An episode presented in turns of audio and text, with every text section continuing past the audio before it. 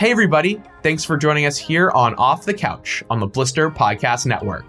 I'm Matt Mitchell, the running editor at Blister, and you can check out everything we're doing and reviewing over at blisterreview.com.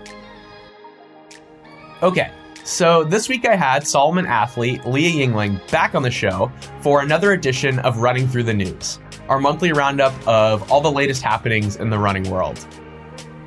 Leah caught me up on how her training for Western States is going after she nabbed a golden ticket at the Canyons 100K earlier this year. And then we jumped into a very fun and very wide ranging conversation about everything from Kilian Jornet's new brand, Normal, to the rise in popularity of 200 mile races and why women are absolutely crushing them, to whether or not Tom Cruise is actually any good at running. And before that, though, I do want to take a quick minute and encourage you all to check out our Blister membership and all of the benefits it offers, including access to all of our flash reviews and deep dives, discounts on a bunch of really sweet products we love, and a whole lot more. So check out our Blister membership via the link in the show notes. And so let's go ahead and run through the news with Leah Yingling. All right, Leah, thanks for coming back on for another edition of uh, Running Through the News with me. Yeah, thanks for having me. I'm really excited to catch up and chat about what's been going on in the trail running world. Yeah, there's a lot has transpired since the last time we talked, um, and we'll get into all that stuff. But I think first, I want to uh, do some catch up with you because a lot has transpired since the last time you came on. Yeah, there, a lot has transpired. Um, so, for those of you unfamiliar, I'm uh, Leah Yingling, and I live in Salt Lake City, and I run for Salomon. Uh, and recently, I ran the Canyons 100K in April, which was the last golden ticket race for Western States. Um, this year was interesting. They offered three golden tickets at this race because of the cancellation of Tarawera earlier in the year. So three tickets were offered at both Black Canyon and Canyons this year. So um, I had a fun race for one of those. Yeah. So walk me through that that day a little bit because I know we talked about your build up for it in the last episode, and I think you kind of executed it perfectly by my uh, uh, estimation. yeah, it's um. So the Canyons 100K is a net uphill 100K race with I think close to 14 to 15,000 feet of elevation gain and it runs um, in portions backwards on the Western States course. Um, so the Western States course is actually significantly downhill, which results in canyons 100K being significantly uphill. And um, I went for a golden ticket race earlier this year um, at Bandera 100K, and I fell a little bit short getting third place there. And they were only giving out two golden tickets there. So Canyons was um, kind of my the final shot I was giving myself, and a race that I tend to like a little bit more because it uh, plays to my strengths a little bit more than something as runnable as Bandera does. Um, so I ran it in 2021, which was the first edition of this new course that they um, issued. It used to be um, you started in Forest Hill and you did two separate out and backs to equal up to 100K. And they kept the COVID 2021 course um, of the net uphill, which was really fun. Um, and what makes this extremely challenging, I think, is it's actually there's some punchy vert early in the race, um, but a lot of the uphill comes in the last 10 to 15 miles after you go through Michigan Bluff. So I think the last 10 miles even has a little over 3,000 feet of climbing. Um, so you definitely need to keep yourself in check until that point.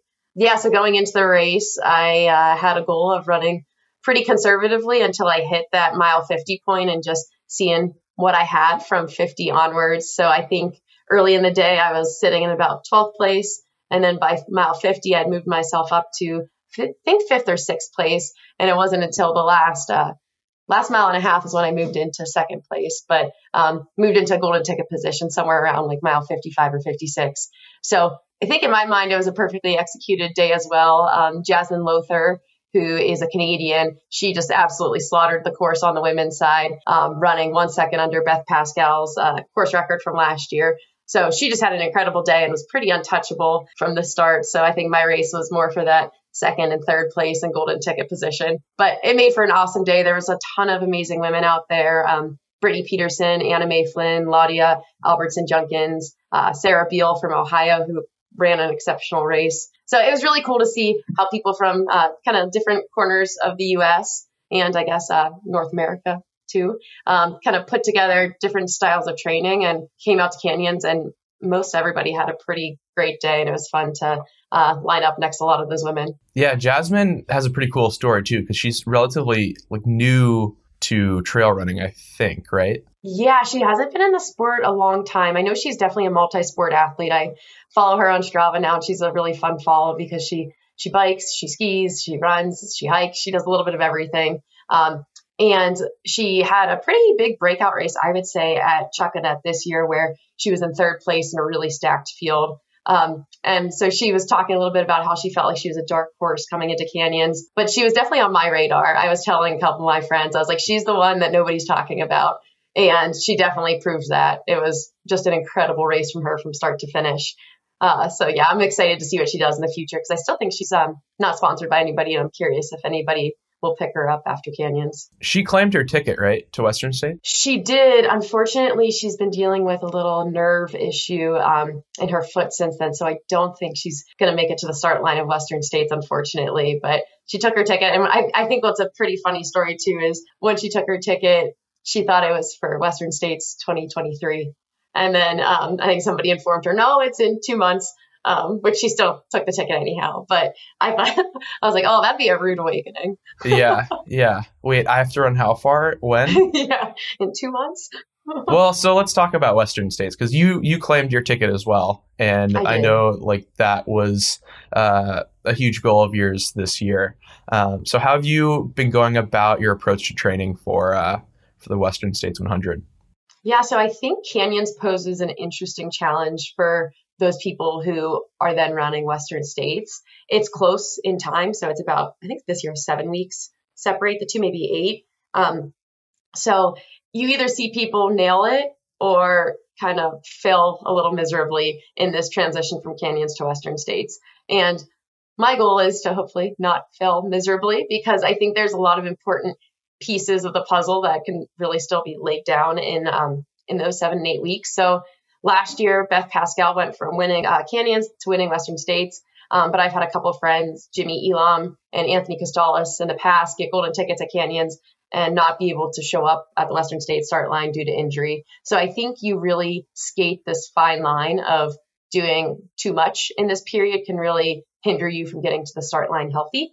Um, so I've been trending more on the like doing what's comfortable, doing what's worked for me in the past, and trying not to focus too much on, you know, the big mileage that everybody else is putting in and just doing like what feels good and what feels comfortable right now. So yeah, after canyons, I took a down week and then kind of just got back into things in like a little comfy, you know, 50 to 60 mile range, which is normally where I stay. And then this past weekend, I was out at um, the Western States training camp for what was probably my biggest week since canyons. Um, you do in three days, you do 70 miles on the Western States course. Um, so right there, that was already more mileage than I've put in since uh, Canyons. Uh, it's a great weekend where you get to preview a lot, of course, and we could chat a little bit more about that. Um, but then after that week, this week I'll do another week that's similar in mileage, probably somewhere in the 80 to 90 range, and then just start tapering off after that and starting to do some heat training and whatnot. But yeah, the, main goal is just staying healthy. It's uh, definitely a challenge whenever your bodies run 100K and then my body's run 100K twice this year and then a bunch of other races. So I just need to need to focus on the recovery and still have fun with it. Yeah, it's been fun to see how different athletes are approaching Western states. I know on the men's side, I've seen some weeks that are, you know, pushing like 160 miles yeah. with like 20, 25K vert. And yeah, I don't know. I, I, I'm sure that like, you know, running you get better at running by running more. But I think there's like a point of diminishing returns. I'm not a coach, but uh, yeah, I think I think what you're doing seems uh, seems maybe a little bit a little bit smarter in certain respects. Yeah, it's fun. Like I'm really curious to see after Western States, like looking at how everybody trained because, like you said, people are training really differently. Um, there's I know the guy Trueheart Brown who got a ticket at um, Black Canyon he's doing pretty unconventional training where he's biking almost more than he's running. And then there's runners. Um, one of my favorite ones to follow right now is Arlen Glick. He, um, he's from Ohio, I want to say, or he's from the Midwest at least, and his training is wild. He, um, I actually put up a Strava just this morning, and I think last week he put in, um, what was he was at the Western States training camp and put in, I think, 150 some miles with like 30,000 feet of climbing, um, and that's not like he's done that before, and he's done that I think a time or two in his training. So you see people at that end of the spectrum and people at the other end of the spectrum. So I'm really curious to see how everybody does end up putting it together and kind of how it plays out for them.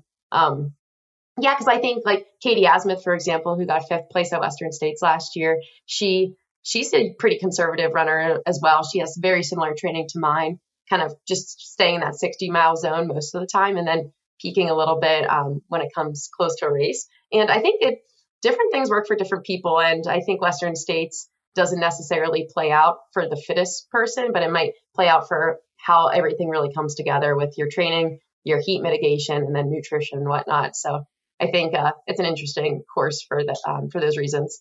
Right, and like you know, running super high mileage works for people too. Mm-hmm. So exactly, you, you, know, you can't really call them out for it if they're no. if they're on the podium. Exactly. Um, yeah, yeah. Uh, so let's talk a little bit more about Western States Training Camp because it's kind of unique to that race and acts as, in some ways, a, a, dress rehearsal for for the big dance. What did you take away from your time on the course over Memorial Day weekend? Man, it is so downhill. Um, so we start the so it's three days, and the first day you do from Robinson Flat to um, to Forest Hill, and then the second day you do Forest Hill to the river um, which is about 18 miles. So our first day is 32 miles, second day is 18 miles, and then your last day is from Green Gate to the finish, which is about 22 miles. So you cover just over 70 miles, and you don't get to see the first 50k, which is the part like starts in Olympic Valley, um, and actually is like the more rugged first 50k of the course. So that's when you're in what they call the high country. So it's pretty rugged. It's high altitude, and I think it historically beats a lot of people up before you even get to all the runnable stuff. But my biggest takeaway was I've heard that it's downhill, significantly downhill, but it's it was way more than I even imagined. Um, so I run I run a decent amount of my training regularly, um, and man, I was just like, where is the uphill? um, so that I mean, it was just nice to see that. I was telling my husband Mike that like if anything, it was a great experience, but you can't even you need to experience that either on race day or like before race day to really know how downhill it is. And I think in my eyes, it was like how easy it would be to get carried away on that section, um, on all those sections that are significantly downhill because it's really runnable um, and mostly rolling runnable from about 80 miles to the finish, which I think a lot of people show up there a little beat up usually. So I think if you can have legs on that section, you can really close some time um, because I think a lot of people aren't able to run as well as they probably like on that section. So that was great to see. Um, something else, like I, I had never gone to the Memorial Day training camp, but it's open to everybody. Whoever wants to register can. And it was just an amazing experience with so much energy. And I think it was a great precursor to all the hype that will be Western States. I mean, you get shuttled every day and you get meals at the finish and everything. And you just get to run with tons of people that you might not otherwise get to run with in a race and hang out, get to know them. Like a lot of the elite guys that were there were, you know, running back with the women's pack. You had people who were like, might have been running a little bit late that day and they started in the back of the pack and got to chat with runners from the back of the pack all the way to the front of the pack. So I think it's just a really low key, chill way to experience the course and meet a lot of people as well in a kind of less stressful environment than it will be uh, the week of June 25th.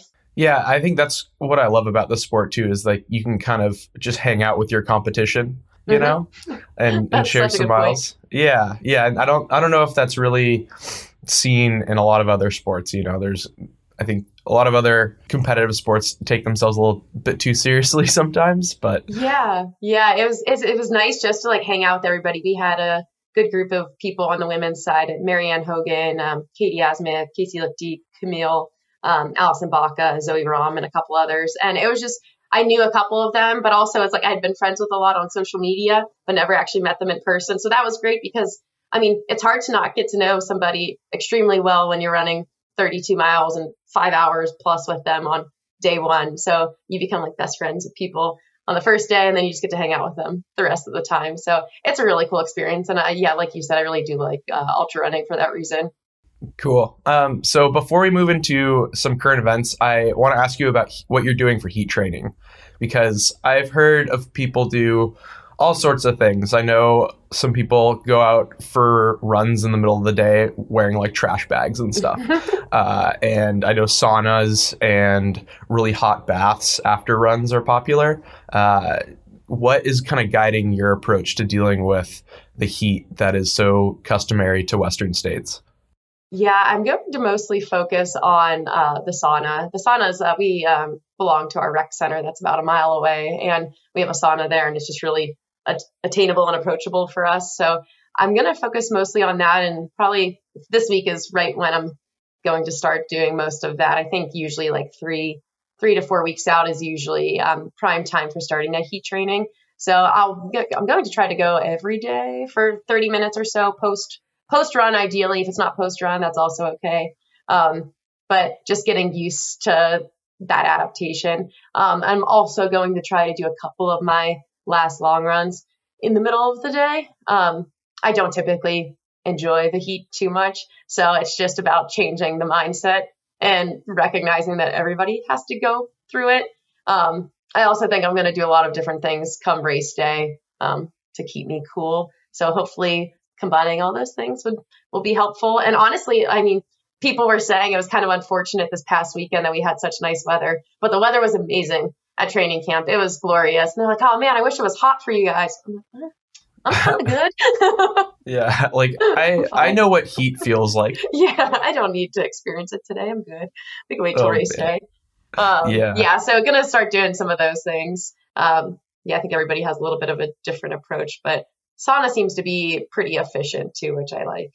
Yeah, I mean it's wild that you know the race is four weeks away, right? Mm-hmm. Yeah, Nuts. less than that sneaking up on us. I know. Cool. Uh, why don't we transition into um, some current events? Why don't we start with, I mean, Zegama, which just happened, I think on Saturday, right? Yeah, that was really exciting to follow. Um, I think there were some really interesting storylines from Zegama that played out. Yeah, so Zegama is a pretty notorious race that happens in Spain every year, although the past two iterations had been canceled because of COVID. And that makes a lot of sense because Zegama is known for its crowds. Like, I think there's something like 15,000 spectators that come out each year and just pile onto the race course and form like human tunnels around the runners which is if you haven't seen it there's some really good clips on the internet it's it's quite the spectacle and like i can't imagine not trying to run as fast as you can with like that much kind of like oh, buoyancy I, I can't imagine. And I think the kind of like byline for the race is zegama is zegama And I right. think that just like speaks for it in itself. Like you have to experience zegama to really know what it's like. Yeah, so it's a marathon distance, and I think around 9k a vert. So, uh, yeah, not a lot of room for uh, for flat running in that one. Um, but on the men's side, uh, Jornet dominated again. Um, he led for I think like after about 14 miles into the race and won by about four minutes and broke the the previous course record by nine. And oh uh, yeah, he's just like he's back, you know. Oh, it's just insane. Like he has gone out there. Wait, I think this is his tenth win. Yeah, yeah, yeah. Um, which is just wild. Like he's so consistent, and the fact that he does this in a fast race. This isn't like you know a long hundred mile. This is fast with like young and up and comers who have been doing incredible things and he runs with them for a little bit and then drops a hammer and just goes and break, breaks a course record by nine minutes in a race that's been historically competitive for years. It's just really, really impressive. Yeah, this field was super deep on on both sides too. I think I read something uh, on Max King's Instagram earlier today that talked about how like he snuck under four hours and forget what place he finished in, but I think yeah, in, he was 16th. I want to say. Yeah, and in like 2018 or the last time the race was won, that would have been good for like top five. Which is amazing. Oh yeah. my god. Yeah, but I think we should stay on Kilian for a sec because I think last time we talked, he hadn't announced his like next project yet because right. he had left Salomon, his main sponsor, for what feels like forever. Oh. yeah. Uh, but he did. He announced that he was partnering with the Spanish footwear brand Camper, uh, which is pretty huge over there, to uh, pioneer a new brand called Normal. I think that's how you pronounce it. There's yeah, I think so. I, 2 I've, ends at the yeah, beginning of it. I've I've heard people joke that it's called the normal, but I, I don't think they do like that. that. yeah, but it seems super interesting. I mean, it's it's designed to be environmentally friendly, like high performance footwear and apparel, and Kilian, if you followed him throughout his career, is like very specific and detail oriented when it comes to his training and his gear. So I can't really, you know, put holes in in any of his products yet because they're performing well for him, right? Well, exactly. And that's what a lot of people were saying. It was like, well, here's the proof you need that, you know, it didn't slow Kilian down. He broke a course record and he's doing what Kilian does. So it's maybe not necessarily the products that make the difference, and maybe they are making a difference. Who knows? But yeah, it was an interesting um, transition, and I think his wife Emelie Forsberg also made the jump as well from Salomon uh, to their brand. And I know there was um, yeah some talk about oh it's interesting because they're they're taking a really big environmentally focused um, approach with normal. Um, so trying to focus on this overconsumption um, and kind of opposing that capitalistic approach. But somebody made the argument. I was like, well, is making a new brand really the way to go about doing that? Um, but I know they they have their pretty valid arguments, uh, kind of backing up what they're doing and thinking more um, of a long term approach here. Yeah, and I think that was my my reaction to it at first, but. Uh, I think if the brand is does become super successful, it'll definitely steer more attention towards climate change and um, you know environmental action. So I think that that has the potential to outweigh any of the um, yeah like waste byproducts of of creating a new a new brand. Um, and I know Dakota Jones jumped on board too. So uh, yeah, and he's a big advocate um, for the environment, and I think is even working in his, on his master's degree right now, um, focusing on those things as well. Uh, so it's really cool. He also jumped from Salomon over there, and he ended up finishing, I think, in 11th place, and had a really solid race as well. So yeah, cool to see that. I think he was the top placing American too for the men. Yeah, yeah. I mean, I was looking at the results, and the only American to finish in the top ten was Courtney Dauwalter on the women's side. She came in tenth, which was honestly like the most surprising result that I saw because that's typically not Courtney's best distance. No, I was amazed. Um, man, it just goes to show like how solid she is. Yeah. You know, I didn't really foresee her being in the top five, but cracking the top 10 was, oh man, that was just incredible. And it's what, what can't Courtney do? Yeah.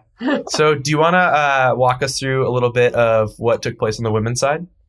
Yeah. So this was a fun race to follow. I don't know if you do any of the Freetrail uh, fantasy team making for any of these races. Um, but I was really pumped for this race because I predicted the women's podium perfect. You did? Wow. Yeah. well, podium being top three, I didn't do top five, but I was pretty Still, with my top three. Yeah.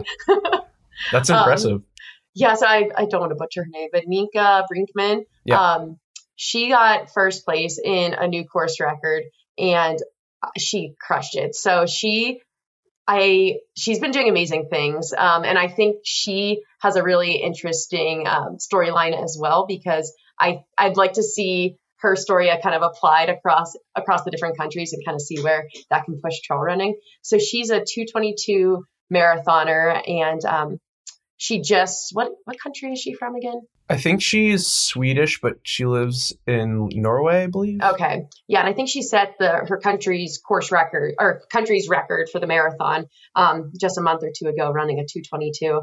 So to put that into perspective, that's like one of our American marathoners, like Sarah Hall, for example, coming over to the trails and running Zegama and winning and crushing everybody in the process. Uh, so she's just incredible and she runs for Nike Trail and I just I'm curious to see where where she can take her road speed and trail speed because I mean this was just a breakout race and I think that um, Maud Mathys who is typically at the top of the podium in a lot of these races I mean she ran away from her and that's incredible to see. So we had um, Nienke one for the women, and then we had Maud Mathys second, and then um, a young and up and comer, uh, Sarah Alonso, who runs for Salomon, um, and she lives in Spain. She was third place, and just had an incredible race as well. I saw her run at Trans Gran Canaria this year in the marathon, and her down. You should watch some of the YouTube videos of her running downhill because oh my god, it's terrifying and amazing all at the same time. oh man, yeah. Going back to Nienke, um, I did some research on her because I was like, who I like, you know, I hadn't heard her name before, and apparently she started running during the pandemic. Like she's a pandemic runner. Yeah, prior to that, she played field hockey and then I think started running when she was getting um, her master's uh, degree. But yeah, like 28 years old, super, super fast. And what I think is really cool is that she's like fully stoked on doing both, balancing road and trail. Whereas I think some some people with like, you know, that kind of leg speed are driven like one way or the other. Um, I know she's running another marathon this year, as well as uh, the Pikes Peak Ascent and the Flagstaff uh, Sky Peaks, both of which are stateside. So yeah, if you live in either of those areas, I think it'd be worth uh, making the trip out to see to see her crush. Yeah, that's going to be terrifying.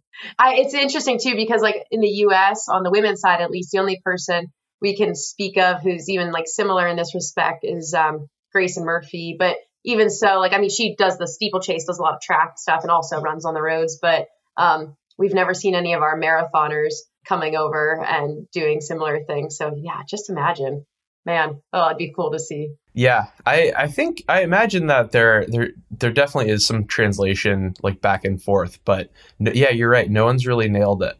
Mm-mm. And like run as fast as she has in the marathon, or same with the men's side. That would be like one of our really elite caliber men's marathoners coming over. Um, we see that with like yeah, you know, like decent and like Olympic trials qualifier um, marathon times. Like we get a lot of those guys and women, but man, yeah, pretty incredible.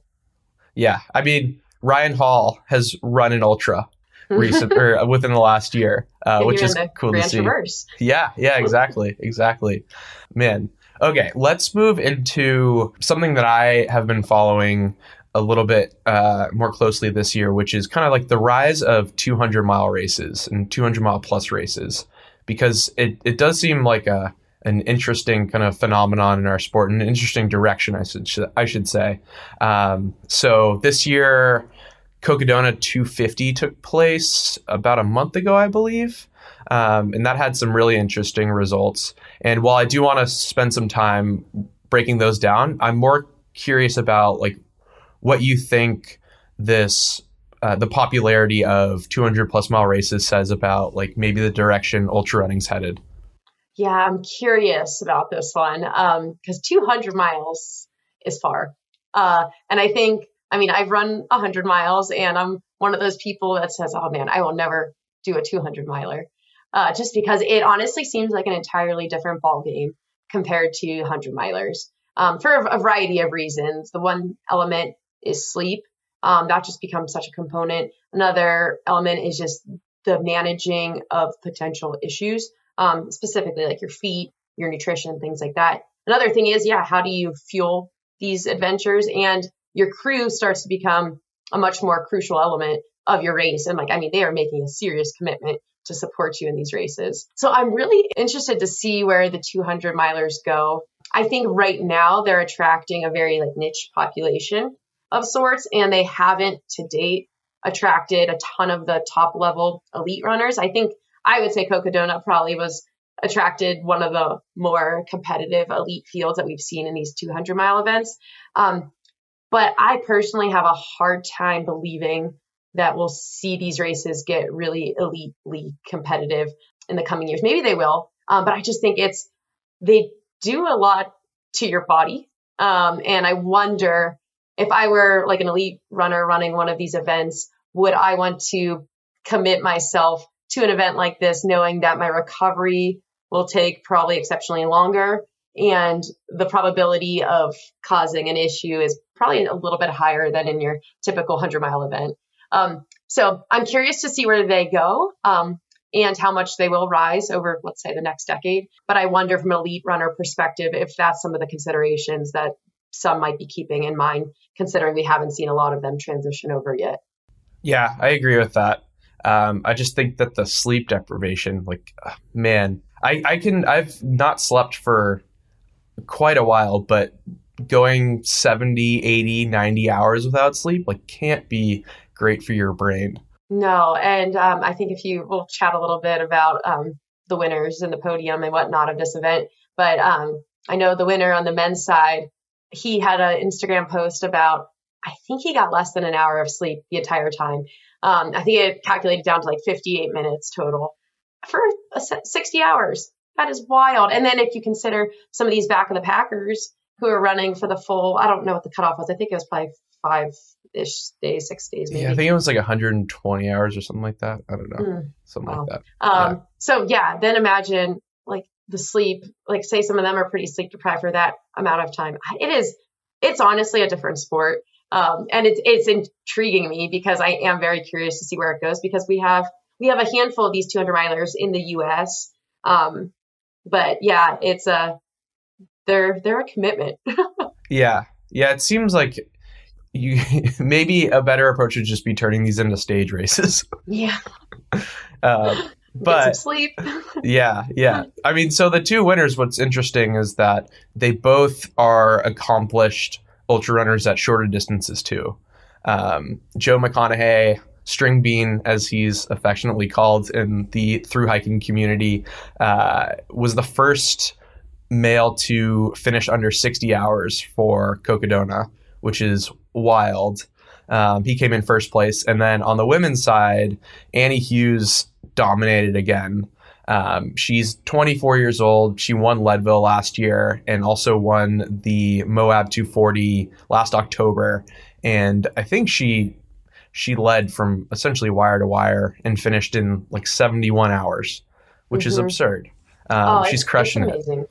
Yeah. Uh, so I know this year at the race, I was watching something last night. They did reroute a little bit from the original Cocodona course due to wildfires.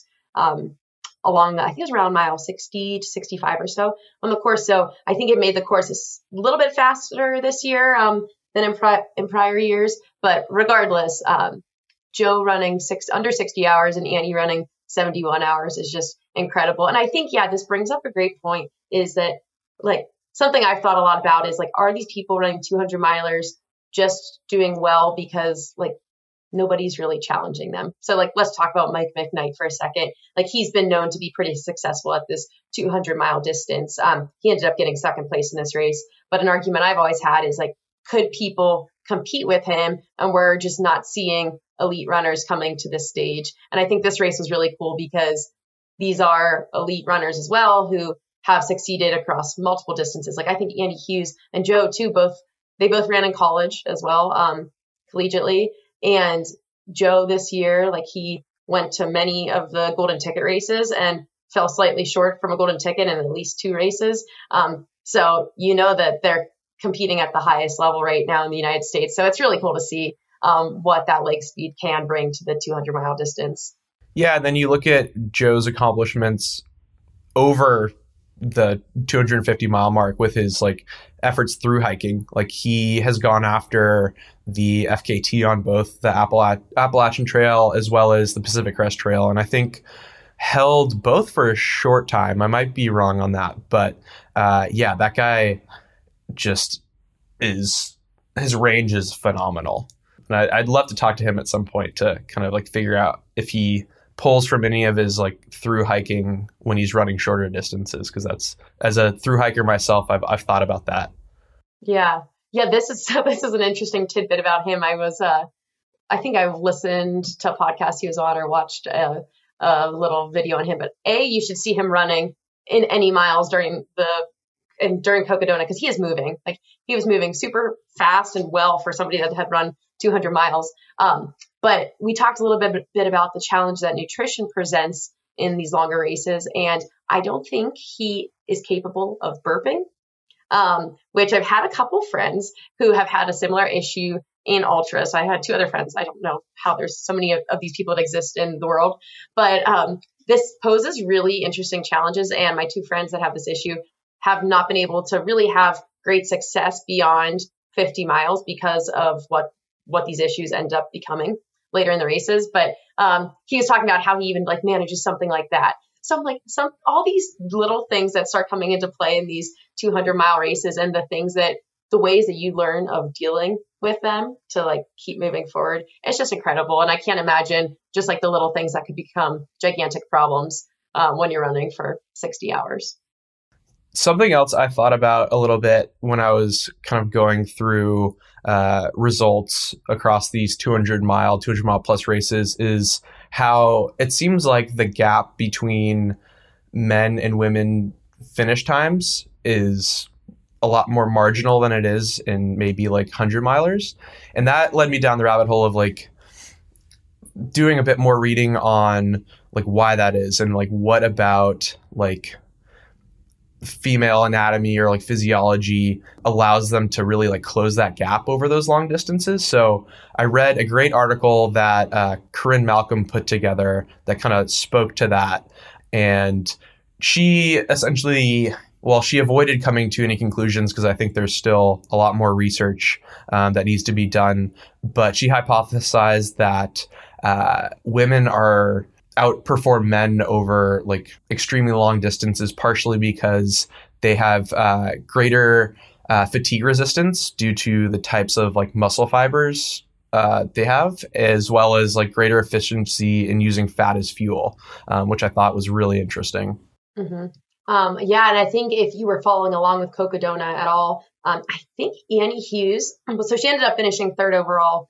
She might have been in the overall lead early on for a while. I think her and Jason Koop were running together um, up there, and like Joe was kind of behind them at least for maybe through 50K or something. But then if you look to past results, um, Courtney Dauwalter won outright uh, the Moab 200 a couple years back and like crushed everybody.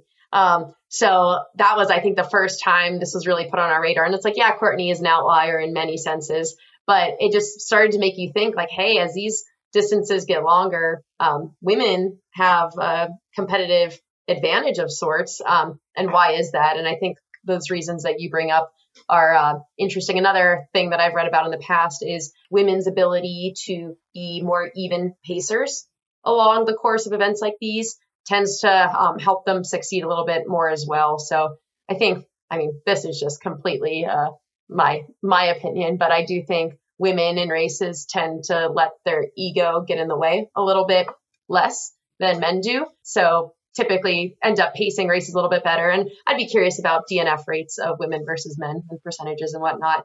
But um, yeah, I think when it gets to 200s, it's uh, women start to really um, be more competitive with men than we've seen it, especially the shorter distances.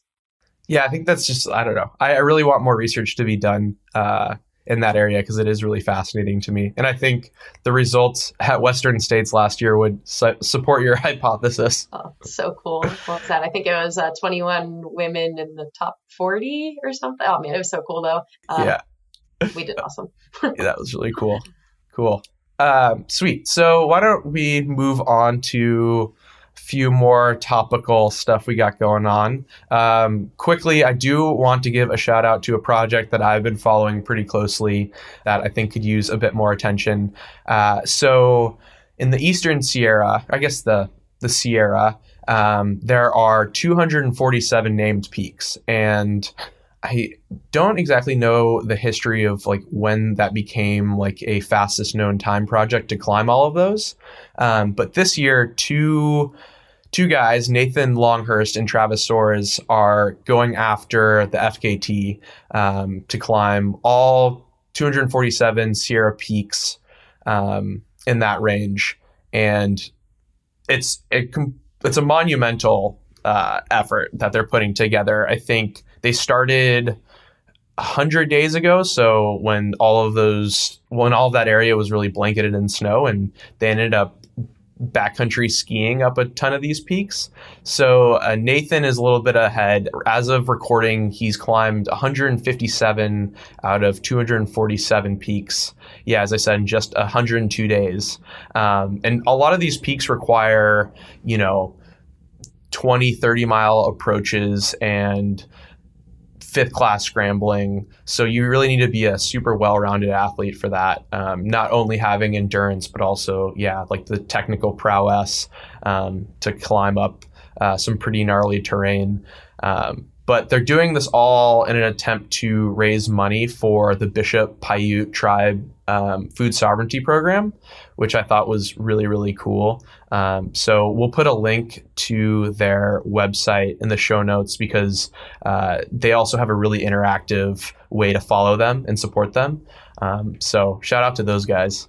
That's really amazing. Are they? Um, I'm a little unfamiliar with this. Are they competing with each other, against each other for this FKT, or is it kind of like an individual effort on both parts and like who can do it first? I don't know if there's a lot of competition. I think mm-hmm. it's like, um, yeah, I think Nathan just has a bit, maybe a bit more time, um, and and uh, I think this project is so long that it helps to have a friend, and yeah, just for incredible. safety reasons too. I think absolutely. But he's, I, I think he's like super young. He might be 22, 24 years old. Um, so it'll be really cool to see um, some of his future projects for sure. Yeah, that is absolutely incredible. Is there anything else that you uh, you've been following closely?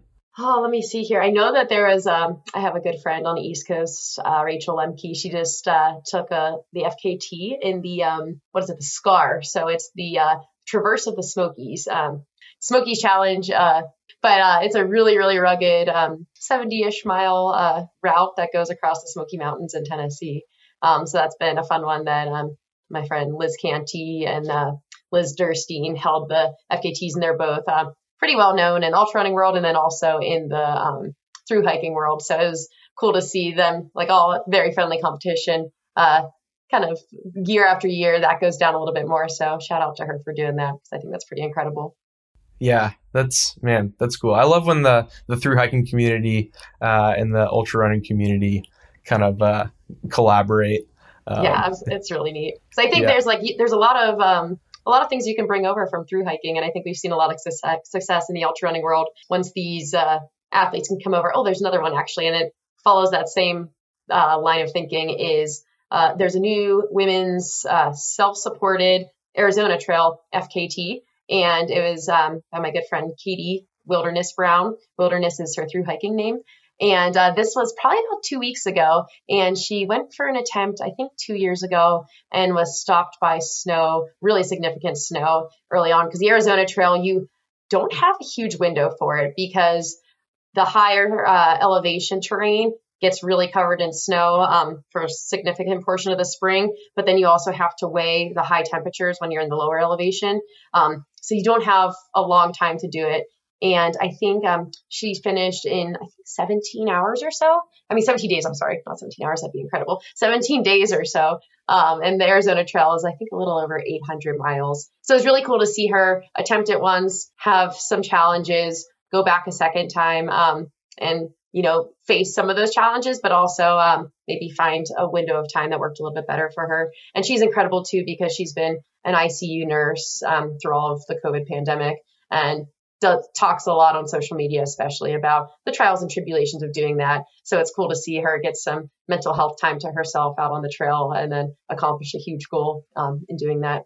Yeah, I mean, the mental fortitude it takes to approach that thing twice you know? Mm-hmm. um, it's not like you're you need to run another like rep of your workout. It's like no i'm gonna be out here for exactly for, exactly. for like half half a month.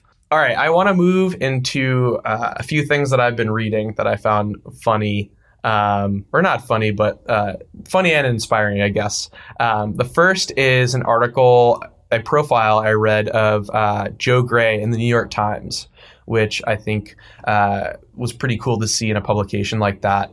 Um, Joe Gray is like inarguably the most decorated U.S. mountain runner of all time. He's a 20 time national champ across six different disciplines, and he's been named uh, to the U.S. mountain running team, I think like 33 times um, over 14 years. And he happens to be African American. And yeah, that's that puts him in a minority in our sport. So this article did a really good job of interviewing him and and kind of hearing what he had to say about trying to make our sport more inclusive because that's a, a huge issue and, and something that that we need to to do a better job of. Um, and he pointed out that the media kind of controls the narrative, and if we can get these like leaders in the media to really highlight people of color, um, that'll go a long way in like shifting how uh, people of color are seen in our sport. So I'd highly recommend that read. Um, it was written by Andy Cochrane, who is uh, yeah a great photographer and writer. Um, so that's in the, in the New York Times, and we'll we'll link to that in the show notes as well. Yeah, I think there's a really interesting. Um, he had a couple of really great quotes in the article in the interview, um, and if you wouldn't mind if I sh- shared a couple of them, he was he said in one um, after one question, he said, "Winning races wasn't enough to change the sport. I needed to share my experience with others. For a long time, I worried about losing sponsorship, which was scary because it was my livelihood. These people had influence over my career, and in the past, it was in the best interest for my family to keep my mouth shut." And man, how powerful when you think about it that, you know, talking about something like race, which is, you know, central to who he is as a person, felt like something he had to keep his mouth shut about because he feared he would lose a sponsorship. Um, I think it's really great seeing people be vocal uh, about issues like this. And I have um, a good friend who represents um, pop- like the LGBTQ population in ultra running and trail running, and he's made a great push with his sponsors recently. Like he will not take a sponsor unless he they will support him in many ways in increasing um, the inclusion of LGBTQ population in the sport. So, and I think Joe's been doing something phenomenal too. It's like, okay, like I don't care if this means anything for my sponsor. Like they better be supporting me in this. And I think he's just a great voice for having more inclusion in the sport. And also just a really humble and thoughtful guy. Um, mm-hmm. It'll it's really cool to see him kind of at the pinnacle of that um, part of our sport for so long. I mean, you know, he's he's almost undefeated, right? Oh, every single time there's a U.S. mountain running championship, you don't even need to look to the start list to know who won that race. yeah, it's always yeah. Joe Gray followed by Andy Wacker. Yep, yep. uh, okay, before we get out of here, Leah, I have to ask you: Have you seen the new Top Gun yet? I have not. However, I have two sisters in the military who would be sad to hear that I said this. My sister went to like the premiere in San Diego for it um, as a military sponsored event. So I unfortunately have not, but I've heard good things. but you've you've seen the original Top Gun. I have, yes. Okay. Where do you stand on Tom Cruise? I'm not a huge Tom Cruise fan. yeah, that's fair. He's divisive. he is divisive. Ever since he jumped on Oprah's couch, I think. I think that's what did it for me, honestly. Yeah, I was I was young when that happened, and I still I still remember it quite vividly. Uh, but uh, the reason I ask is because there was a really great article in uh, ESPN magazine uh, by uh, Ryan Hawkins Smith that the premise was is Tom Cruise good at running and it went through his filmography, and apparently he has sprinted in 44 of his 52 movies up to this point. Um, and yeah, the article brings in uh, Caryl Smith Gilbert, who's a four-time NCAA champion coach and now uh, leads the program, men's and women's program at uh, at Georgia in their um, track and field and has her go through a bunch of different movies and kind of critique Tom Cruise's like running form, offer a conclusion at the end of whether or not Tom Cruise is a good runner. And uh, she says that he is a good runner and couches it with uh, saying that for Hollywood. Um, yeah, it was a ridiculous article, but also like That's quite hilarious. funny. Maybe yeah. we should um, bring him over to the ultra marathon world. Maybe he'd be a good runner then, well, not, not, just for Hollywood. I don't know. I think like this this article made the case that he'd be a great 800 meter runner. Oh, interesting. and that uh, it, under proper coaching, he, he, could get his 100 meter dash time down to like 11 and a half seconds, which is like insanely fast. That's pretty fast. yeah. But. That's a great statistic though. 40, he's running 44 of his 52 movies. That's um. I wonder if that's his choice. Like maybe he he wants to run in these movies. well, yeah, I mean, he does all of his own stunts, uh-huh. um, and uh, he's definitely like a pretty trim guy. I think he gets mm-hmm. he gets uh, yeah some criticism for wearing those uh, those platform shoes to kind of make up for his his lack of height. So maybe we put him in some some Alphaflys or some Ew, hokas. yeah. Give Yeah. him some good stack height. yeah, exactly. Oh man, cool. All right. Well, I think that we covered pretty much uh, pretty much all the good stuff, including Tom Cruise. Yeah, that's, Um, all, that's all we needed to cover. Yeah, yeah. So uh, yeah, why don't we uh, put a pin in things and maybe circle back in a month or two? That sounds great. Yeah, I want to hear about how Western States goes for you because I know I'm getting a uh, a firsthand look into it. Yeah, yeah, I'm excited. Um, hopefully, we have good things to talk about the next time Yeah. we chat. Cool. All right. Thanks, Leah. Yeah, of course. Have a good one. That's it for this edition of Off the Couch. Thanks to Leah for the conversation. Thanks to Justin Bob for producing this episode. And from everyone here at Blister, please take good care of yourself, keep moving forward, and we'll talk to you again next week.